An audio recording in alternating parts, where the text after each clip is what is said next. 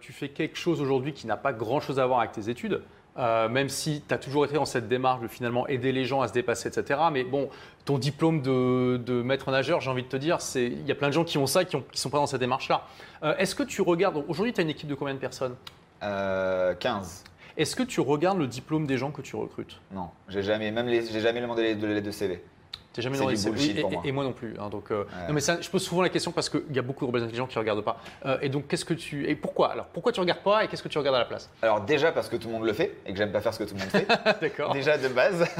et deuxièmement, parce que ben, moi-même, euh, j'en ai pas de CV. enfin, j'ai dû en faire un ici, je crois d'ailleurs, quelle fois dans ta vie pour l'administratif, tu vois, mais je sais même pas comment fait un CV en gros. Et, et, parce que ben, tu mets ce que tu veux dans un CV, c'est du bullshit. Hmm. Donc, pour moi, c'est ce que je demande depuis quasiment le début, c'est déjà une vidéo pour déjà avoir la motivation voir le facet de la personne et voir son énergie, parce que j'ai besoin d'un feeling, même si on est en digital. Euh, et après, surtout, en fait, son expérience, c'est d'ailleurs dans. Alors, je fais juste une parenthèse parce qu'effectivement, toi, tu n'as pas de bureau physique, tu es comme moi, ton équipe est entièrement remote et travaille à, distance. Tout à fait.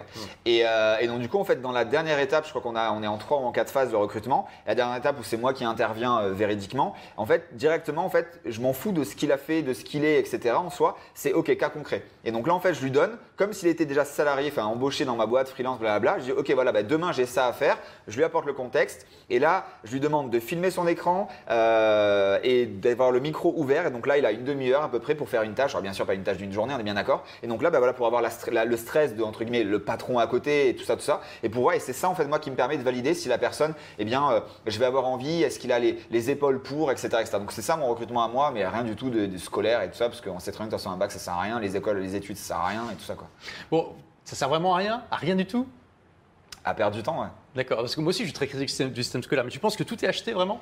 Euh, 90%. D'accord. Mais vraiment. Et j'aime beaucoup pour ceux qui ont lu le livre d'Idriss Aberkan, euh, euh, avec le cerveau, le, Libérez votre cerveau. Mhm. Euh, dans le premier chapitre, je crois, il parle, il fait une image entre le buffet et l'école. Et l'école. Tu te rappelles de ça ou tu l'as lu? Je l'ai pas lu. Alors, ouais, très rapidement, mais c'est très intéressant. C'est que, en gros, ben, imaginez-vous l'école comme un buffet. Donc là, vous rentrez dans une pièce. Donc là, pour l'instant, c'est vraiment l'école. Et donc là, vous rentrez dans une pièce, on ferme à clé. Et là, il y a 10 kilos de viande, 10 kilos de poisson, 10 kilos de sucre, etc., etc. Et en fait, on vous dit, ben voilà, c'est maintenant dans cet ordre-là, tu vas d'abord commencer par le dessert, ensuite la viande, ensuite le machin, et de toute façon, tu ne peux pas enchaîner si tu n'as pas fini de tout manger. Donc en gros, c'est un peu ce qu'on nous impose à l'école. On va apprendre de la géographie, on, s'en fout, de l'histoire, on s'en fout, c'est déjà passé, euh, du français, on s'en fout. Enfin, tu vois, tous ces trucs-là, tu t'en fous, tu t'en fous pas, mais j'accélère à l'histoire, et, euh, et c'est bien raconté par Idriss. Et pourquoi tu m'imposes? Fais-moi choisir. Tu vois, moi, par exemple, j'adorais le sport le dessin. La géographie, ben, d'ailleurs on le voit, j'ai visité plus de 40 pays et j'ai vécu dans trois continents. Euh, l'histoire pour moi c'est du passé, donc euh, pourquoi je regarde pas vers l'arrière?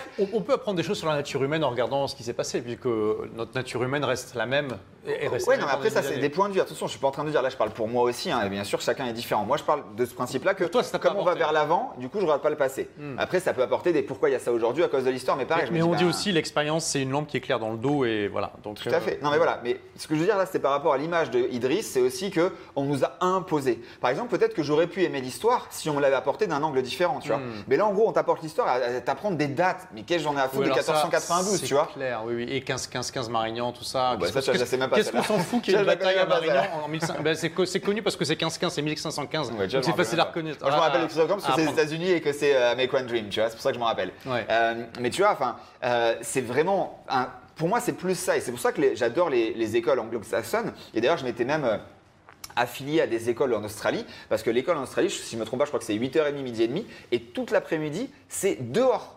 90% de sport et sinon activité où tu apprends à, gérer ton corps dans l'espace. Pourquoi aussi on a, de, on a plein d'enfants qui ont des problématiques euh, biomécaniques slash euh, physiologiques parce qu'ils ne sont, ils sont même pas capables de découvrir leur corps parce qu'on leur donne qu'une heure par semaine pour le faire et en plus on les avachit comme ça à écrire sur des feuilles, à avoir du stylo rouge pour dire t'es un camp, que t'es pas bien et t'as pas eu 20 sur 20. Enfin, what the fuck en fait. Ça, moi, ça m'exaspère complètement. Donc moi, président, je réforme l'éducation nationale. ah bah, moi, aussi, hein. on, pourra faire un programme à deux, euh, ça, serait intense. Euh, ok, donc finalement, dans ces euh, habitudes que tu as tous les jours, il y a pas, enfin régulièrement, pour résumer, Alors, ouais, alors il y a par Juste contre, en- ouais, s'écouter, euh, du sport, Ouais. bien manger, s'hydrater. Euh, avoir des bonnes heures de sommeil malgré tout, ça je pensais aussi que le sommeil c'était euh, pas à faire, mais en fait il faut quand même avoir euh, du, du gros sommeil. C'est clair. Euh, en tout cas sur des bons horaires, notamment pour les Mais, hommes toi, encore mais ça, c'est pas, forcément des choses que les- la plupart des gens ne font pas. Moi, je veux vraiment les, les habitudes que tu. Bon, mais ok, Ouais, mais si- ouais, s'il y a non, des. mais ouais.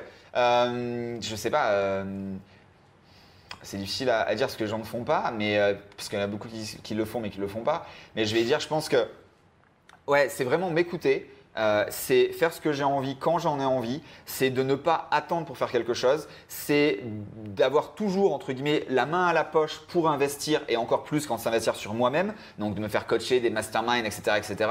Euh, Ça, c'est très important. T'hésites ah, pas à payer pour euh, ta propre ah bah, éducation. depuis que je gagne de l'argent, euh, c'est entre 100 et 200 000 euros par an euh, d'investissement pour aller inputer mon Wow. cerveau de, de nouvelles valeurs. Excellent. Entre les masterminds ici, d'ailleurs, je fais partie d'un des meilleurs masterminds aux États-Unis. En gros, avec déjà celui-là, juste le mastermind avec les hôtels, les avions, etc., c'est quasiment 100 000 euros à l'année, tu vois. Ouais, c'est ça. Donc, euh, donc voilà, c'est vraiment tout ça. Euh, et pour moi, je pense que c'est ça, ça, ça doit être expliqué à l'école, tu vois. C'est d'être capable d'investir pour apprendre et, et de te permettre d'aller euh, assouvir ta passion ou en tout cas ce que tu aimes pour découvrir le monde de- d'œil différent. Et d'ailleurs, euh, euh, si, on a des enfants, mais on en veut, euh, on aimerait pouvoir, enfin on aimerait, on va faire un tour du monde avec eux pour leur faire découvrir toutes les cultures, tous les continents, et en gros qu'ils aient au final bah, déjà plusieurs langages, tu aurais des nounous aussi qui parleraient plusieurs langues, tu vois. Et en gros l'idée c'est ça, c'est un peu le résumé de tout ce qu'on vient de dire, c'est que leur donner dès leur, plusieurs- leur, leur enfance en fait le choix de ce qu'ils veulent. Ok, bah, je parle plusieurs langues, j'ai découvert plusieurs cultures, qu'est-ce que j'ai envie de faire dans ma vie? Merci d'avoir écouté ce podcast.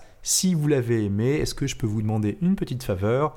Laissez un commentaire sur iTunes pour dire ce que vous appréciez dans le podcast, tout simplement. Ça aidera d'autres rebelles intelligents comme vous à trouver le podcast et puis à être inspirés tous les jours ou presque par lui.